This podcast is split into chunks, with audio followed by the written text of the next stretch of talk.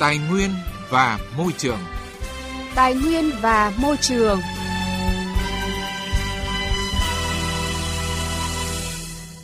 Thưa quý vị, thưa các bạn, quá trình đô thị hóa diễn ra nhanh chóng khiến nước ta đang gặp phải một bài toán khó về nhiệm vụ hài hòa môi trường sống và phát triển đô thị.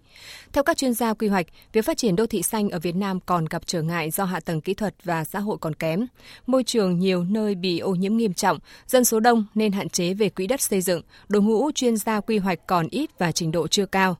Trong chiến lược quy hoạch phát triển hệ thống đô thị của nước ta còn thiếu định hướng phát triển đô thị sinh thái, đô thị xanh, đô thị thích ứng với biến đổi khí hậu, và thực tế cũng chưa xây dựng được bộ tiêu chí về đô thị xanh. Hiện xu hướng đô thị xanh bắt đầu được các địa phương triển khai tại hầu hết các dự án bằng việc tích hợp nhiều diện tích hiện đại xen kẽ không gian xanh của cây cỏ giúp nâng tầm chất lượng cuộc sống. Đây được coi là hướng đi bền vững trong tương lai, ghi nhận tại thành phố Bắc Giang, tỉnh Bắc Giang. Được quy hoạch xây dựng tại vị trí trung tâm sầm uất bậc nhất của thành phố Bắc Giang, nhiều diện tích công cộng cũng như khu vực hành chính kinh tế của tỉnh Bắc Giang, dự án khu đô thị hỗn hợp phía Nam Bắc Giang được đánh giá là khu đô thị kiểu mẫu của tỉnh với hai hồ điều hòa, năm công viên cây xanh, hệ thống các cơ quan hành chính ngay bên cạnh, hệ thống các trường học từ trường mầm non đến cấp 3, trung tâm thương mại, khu phố đi bộ. Ông Nguyễn Công Lâm, Tổng Giám đốc Công ty Cổ phần Thương mại Tuấn Mai, chủ đầu tư dự án cho biết, dự án được đầu tư đồng bộ về hạ tầng kỹ thuật và hạ tầng xã hội, đảm bảo phù hợp với chiến lược và cấu trúc phát triển chung của toàn khu, đảm bảo khớp nối về mặt tổ chức không gian và hạ tầng kỹ thuật giữa khu vực lập quy hoạch và các khu vực lân cận, đảm bảo tính đồng bộ, hiệu quả và bền vững. Chủ trương của thành phố Bắc Giang đang định hướng là đô thị xanh và đô thị thông minh. Cái này thì được thể hiện rất rõ trong cái quy hoạch chung của thành phố cũng như là quy hoạch của các phân khu. Như vậy thì khi mà doanh nghiệp mong muốn đầu tư tại thành phố và khi lựa chọn khu vực thì bắt buộc doanh nghiệp sẽ phải theo cái định hướng mà quy hoạch chung và quy hoạch phân khu của thành phố đã đề ra. Thì tôi nghĩ rằng cái này sẽ rất tốt để đảm bảo vận hành đồng bộ, không những là phân khu cũng như là của cả thành phố. Tôi nghĩ là cái này cũng rất là tốt và đánh giá rất là cao. Không chỉ dự án khu đô thị hỗn hợp phía Nam Bắc Giang, hiện trên địa bàn thành phố Bắc Giang đã và đang triển khai 39 dự án khu đô thị, khu dân cư, nhà ở xã hội không sử dụng vốn ngân sách nhà nước. Các dự án này đã làm thay đổi diện mạo của thành phố, hướng đến mở rộng mạng lưới giao thông, từng bước hoàn thiện cơ sở hạ tầng của thành phố tạo đà để mở rộng đô thị. Ông Đào Công Hùng, Phó Chủ tịch Ủy ban Nhân dân thành phố Bắc Giang cho biết, liên tiếp những năm gần đây, thành phố được Hiệp hội Đô thị Việt Nam công nhận đạt tiêu chí sáng, xanh, sạch, đẹp cũng là một trong số ít đô thị của cả nước có quy chế quản lý quy hoạch kiến trúc toàn thành phố. Mới đây, Phó Thủ tướng Trần Hồng Hà đã ký quyết định phê duyệt nhiệm vụ quy hoạch chung đô thị Bắc Giang, tỉnh Bắc Giang đến năm 2045, tỷ lệ 1 trên 10.000. Theo phê duyệt, phạm vi quy hoạch bao gồm toàn bộ diện tích tự nhiên của thành phố Bắc Giang và huyện Yên Dũng hiện hữu với diện tích hơn 25.800 ha. Mục tiêu quy hoạch nhằm cụ thể hóa các định hướng chiến lược của quy hoạch tỉnh Bắc Giang thời kỳ 2021-2030, tầm nhìn đến năm 2050 và các quy hoạch chuyên ngành có liên quan để xây dựng và phát triển đô thị Bắc Giang trở thành một đô thị trung tâm, cửa ngõ quan trọng phía đông bắc của vùng thủ đô Hà Nội. Đây là căn cứ để thành phố phát triển đô thị theo hướng đô thị xanh, thông minh, bền vững. Ông Đào Công Hùng, Phó Chủ tịch Ủy ban Nhân dân thành phố Bắc Giang nói. Sau khi có quy hoạch được Thủ tướng Chính phủ phê duyệt, thành phố cũng đã triển khai kế hoạch là xây dựng các chương trình để thực hiện cái quy hoạch của Thủ tướng. Trên địa bàn thành phố hiện nay thì ờ, tất cả những cái dự án ờ, đô thị mới thì đều được tiếp cận với cả đô thị xanh, đô thị thông minh. Những cái công trình kiến trúc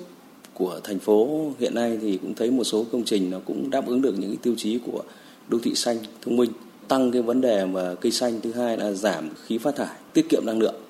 Với quyết tâm xây dựng thành phố Bắc Giang đạt đô thị loại 1 trước năm 2030, Nghị quyết Đại hội Đảng bộ thành phố Bắc Giang lần thứ 22 nhiệm kỳ 2020-2025 cũng đã đề ra định hướng phát triển 5 năm 2020-2025 là xây dựng thành phố Bắc Giang phát triển nhanh và bền vững theo hướng đô thị xanh thông minh, đẩy nhanh hoàn thiện các tiêu chí đô thị loại 1, nhất là hạ tầng khung đô thị, đề ra mục tiêu nâng số điểm theo tiêu chuẩn đô thị loại 1 đạt 80 điểm vào cuối nhiệm kỳ, Bí thư Thành ủy Bắc Giang Vũ Trí Hải cho biết.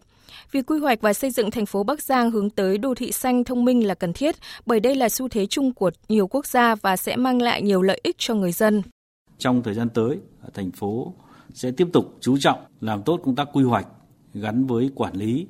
và thực hiện quy hoạch. Thành phố sẽ huy động và tập trung các nguồn lực đầu tư cho phát triển hoàn thiện hạ tầng về giao thông về đô thị để thúc đẩy phát triển kinh tế xã hội là sẽ tiếp tục làm tốt công tác thu hút đầu tư, lựa chọn các cái nhà đầu tư ờ, có chất lượng, các cái dự án đầu tư có chất lượng, phát triển kinh tế xã hội, nhất là trong cái lĩnh vực thương mại dịch vụ. Thưa quý vị, thưa các bạn, xu hướng đô thị hóa là không thể đảo ngược. Việt Nam cũng như các nước đang phát triển khác, đô thị hóa là sự chuyển đổi quan trọng dẫn đến tái cơ cấu các nền kinh tế xã hội và GDP đô thị luôn đạt từ 60 đến 80% toàn quốc. Bối cảnh đô thị hóa mới đòi hỏi cần phải có đổi mới tư duy theo hướng phát triển đô thị xanh, không gian xanh trong lòng thành phố. Tuy nhiên, để một đô thị được công nhận đạt chuẩn xanh không hề đơn giản, bởi đô thị đó phải đáp ứng được 7 tiêu chí, bao gồm không gian xanh, công trình xanh, giao thông xanh, công nghiệp xanh, bảo tồn cảnh quan văn hóa lịch sử danh lam thắng cảnh, cảnh quan thiên nhiên, cộng đồng dân cư sống thân thiện với môi trường. Trong khi đó, tình trạng ô nhiễm môi trường nghiêm trọng lại đang diễn ra tại hầu hết các đô thị của nước ta, ảnh hưởng đến điều kiện sống của dân cư đô thị. Vậy làm thế nào để các đô thị nước ta giải quyết tình trạng này để đạt được tiêu chí đô thị xanh? Phóng viên Đài tiếng nói Việt Nam có bài đề cập cụ thể.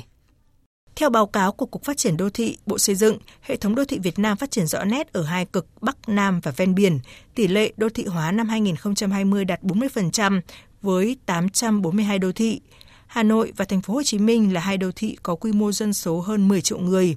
Kinh tế đô thị chiếm khoảng 70% GDP cả nước, Hà Nội và thành phố Hồ Chí Minh đóng góp khoảng 40%. Các đô thị đang phát triển theo hướng mở rộng không ngừng, kéo theo đó các công trình giao thông, phương tiện cá nhân gia tăng, làm giảm khả năng phát triển bền vững. Tuy nhiên, hầu hết các mô hình quy hoạch xây dựng đô thị hiện đều dựa trên quy hoạch phân khu chức năng và quy hoạch sử dụng đất chức năng, dẫn đến lãng phí tài nguyên đất, hiệu quả sử dụng tài nguyên thấp, gây ô nhiễm môi trường và ảnh hưởng tới hệ sinh thái. Theo các chuyên gia, trong tương lai, nếu các đô thị vừa và nhỏ của nước ta vẫn phát triển theo hướng này, thì sẽ tạo ra những đô thị kém bền vững, tiêu tốn năng lượng, môi trường sống bị phá vỡ. Tiến sĩ Ren Bukat, khoa khí tượng học và môi trường, trường Đại học Kassel của Đức đánh giá. Tác động của biến đổi khí hậu, đặc biệt là hiệu ứng đảo nhiệt đô thị khá phức tạp. Để giảm tác động của hiệu ứng này, chúng ta cần hạ nhiệt cho đô thị để có năng lượng cân bằng. Các đô thị có thể sử dụng các loại vật liệu giảm tác động của bức xạ mặt trời khi xây dựng các tòa nhà và tạo thêm bóng dâm trong đô thị. Ngoài ra, những khu vực có nhiều cây xanh cũng giúp hạ nhiệt thành phố về đêm, hay còn gọi là hiệu ứng giảm nhiệt. Chính hiệu ứng này giúp khí hậu các đô thị ít bị tác động bởi nhiệt hơn. Cũng theo các chuyên gia, để đạt được những mục tiêu phát triển đô thị cần thực hiện theo hai hướng giải pháp. Các đô thị cần tiết kiệm năng lượng và thải ít carbon, tránh ngăn cản quá trình phát triển kinh tế và phát triển đô thị bền vững. Trong đó, đô thị cần nâng cao chất lượng môi trường đô thị, phát triển không gian đô thị, dân cư dọc đường trục, tổ chức không gian đi bộ, đưa không gian xanh, không gian mở vào các khu chức năng đô thị, tiến hành quy hoạch công trình xanh, tiến hành các giải pháp tiết kiệm năng lượng từ công trình riêng lẻ cho đến các khu vực có quy mô lớn bằng phương pháp thông thoái tự nhiên và sử dụng năng lượng mặt trời, năng lượng tiết kiệm,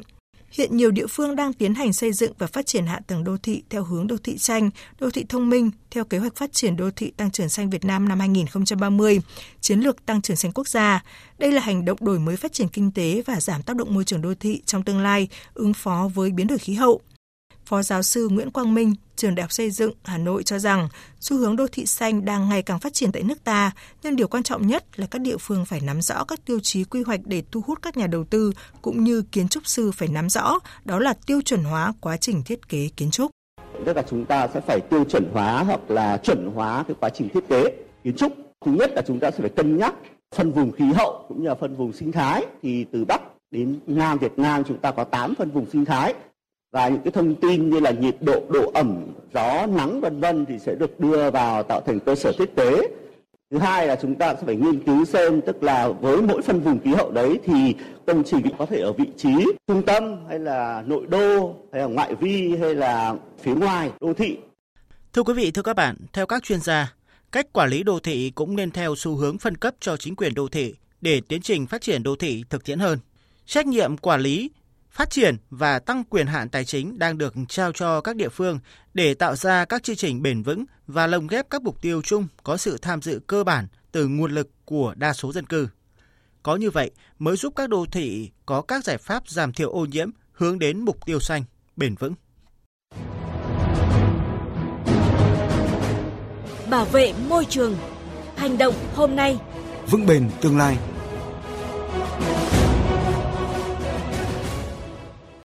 Thưa quý vị, thưa các bạn, tái chế túi ni lông, chai, lọ nhựa thu lượm ở biển để làm ra vật dụng hữu ích trong nhà, khách sạn, thậm chí là tạo ra căn nhà nhỏ, đang trở thành trào lưu ở Bali, Indonesia. Mọi người dân và du khách trên đảo hưởng ứng tham gia với nhận thức rất rõ về lợi ích của việc tái chế để bảo vệ môi trường. Tổng hợp của biên tập viên Đài Tiếng Nói Việt Nam. Trong hai tháng qua, nhà hoạt động môi trường Gary Bansharif đã sống trong một ngôi nhà nhỏ rộng 12 mét vuông được làm từ 35.000 túi ni lông, chai lọ nhựa thu lượm từ các con sông bị ô nhiễm ở Bali. Anh Ben Shecliffe cho biết nội thất và đồ đạc trong nhà như khung giường và tủ bếp cũng được làm hoàn toàn bằng cốc hộp nhựa và ống hút phế thải. Chúng tôi đang sống trong một căn hộ nhỏ, được trang bị giường, nhà bếp và phòng tắm đầy đủ tiện nghi. Tôi nghĩ tại sao không tái chế nhựa mà chúng tôi đang thu thập từ các con sông. Vì vậy, đây là một dự án cá nhân, nhưng thực sự là một thử nghiệm mà chúng tôi có thể tạo ra những thứ tuyệt vời từ rác.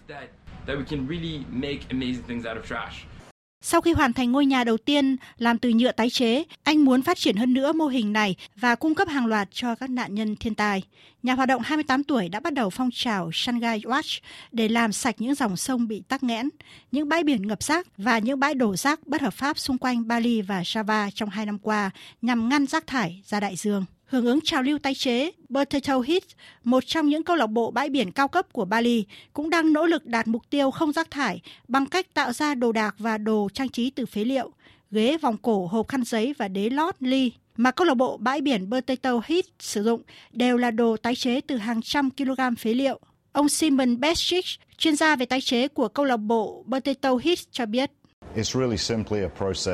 Đơn giản đó là một quá trình dựa trên sự sáng tạo, nên chúng tôi xem xét chất thải được tạo ra và sau đó chúng tôi vận dụng khoa học, thiết kế và các yếu tố khác nhau để cố gắng tạo ra một thứ gì có ích. Chúng tôi đã góp phần giảm thiểu những gì sắp đưa đến bãi rác, bởi vì không đem đi tái chế, chúng sẽ đến bãi rác. Những bãi biển đẹp nhất của Bali trong những năm gần đây tràn ngập rác thải nhựa vào cao điểm mùa mưa khi gió lớn và mưa cuốn rác từ đảo Sava lân cận. Theo Bộ Môi trường và Lâm nghiệp Indonesia, những sáng kiến của các cá nhân doanh nghiệp đang làm nổi bật trào lưu tái chế trên hòn đảo nghỉ dưỡng Bali, nơi có khoảng 915.500 tấn rác bị thải ra môi trường chỉ riêng trong năm 2021, trong đó phần lớn rác thải đến từ các hộ gia đình và doanh nghiệp. Labas Vongku Soklit, một du khách Thái Lan cho biết cảm nhận. Um, uh, Thật ấn tượng với sáng kiến mà người dân Bali, các khách sạn và hầu hết mọi người xung quanh đây đang làm trong việc thu gom và tái chế rác thải. Tôi nghĩ người dân địa phương và khách du lịch đang đi đúng hướng. Chính quyền địa phương nỗ lực giảm thiểu rác thải nhựa ở hòn đảo nghỉ mát Bali như cấm túi nhựa trong siêu thị. Ô nhiễm nhựa hiện nay đe dọa sự tuyệt chủng của các loài sinh vật biển và vi nhựa hiện đã xâm nhập vào chuỗi cung ứng thực phẩm, khiến các nhóm môi trường cảnh báo về hậu quả nghiêm trọng đối với sự sống và hành tinh. Quý vị và các bạn thân mến, Thông tin về trào lưu tái chế rác thải nhựa ở đảo nghỉ mát Bali, Indonesia cũng đã kết thúc chương trình Tài nguyên và Môi trường hôm nay. Chương trình do biên tập viên Quang Huy cùng các biên tập viên, kỹ thuật viên Đài Tiếng Nói Việt Nam biên soạn và thực hiện. Hẹn gặp lại quý vị và các bạn trong những chương trình sau.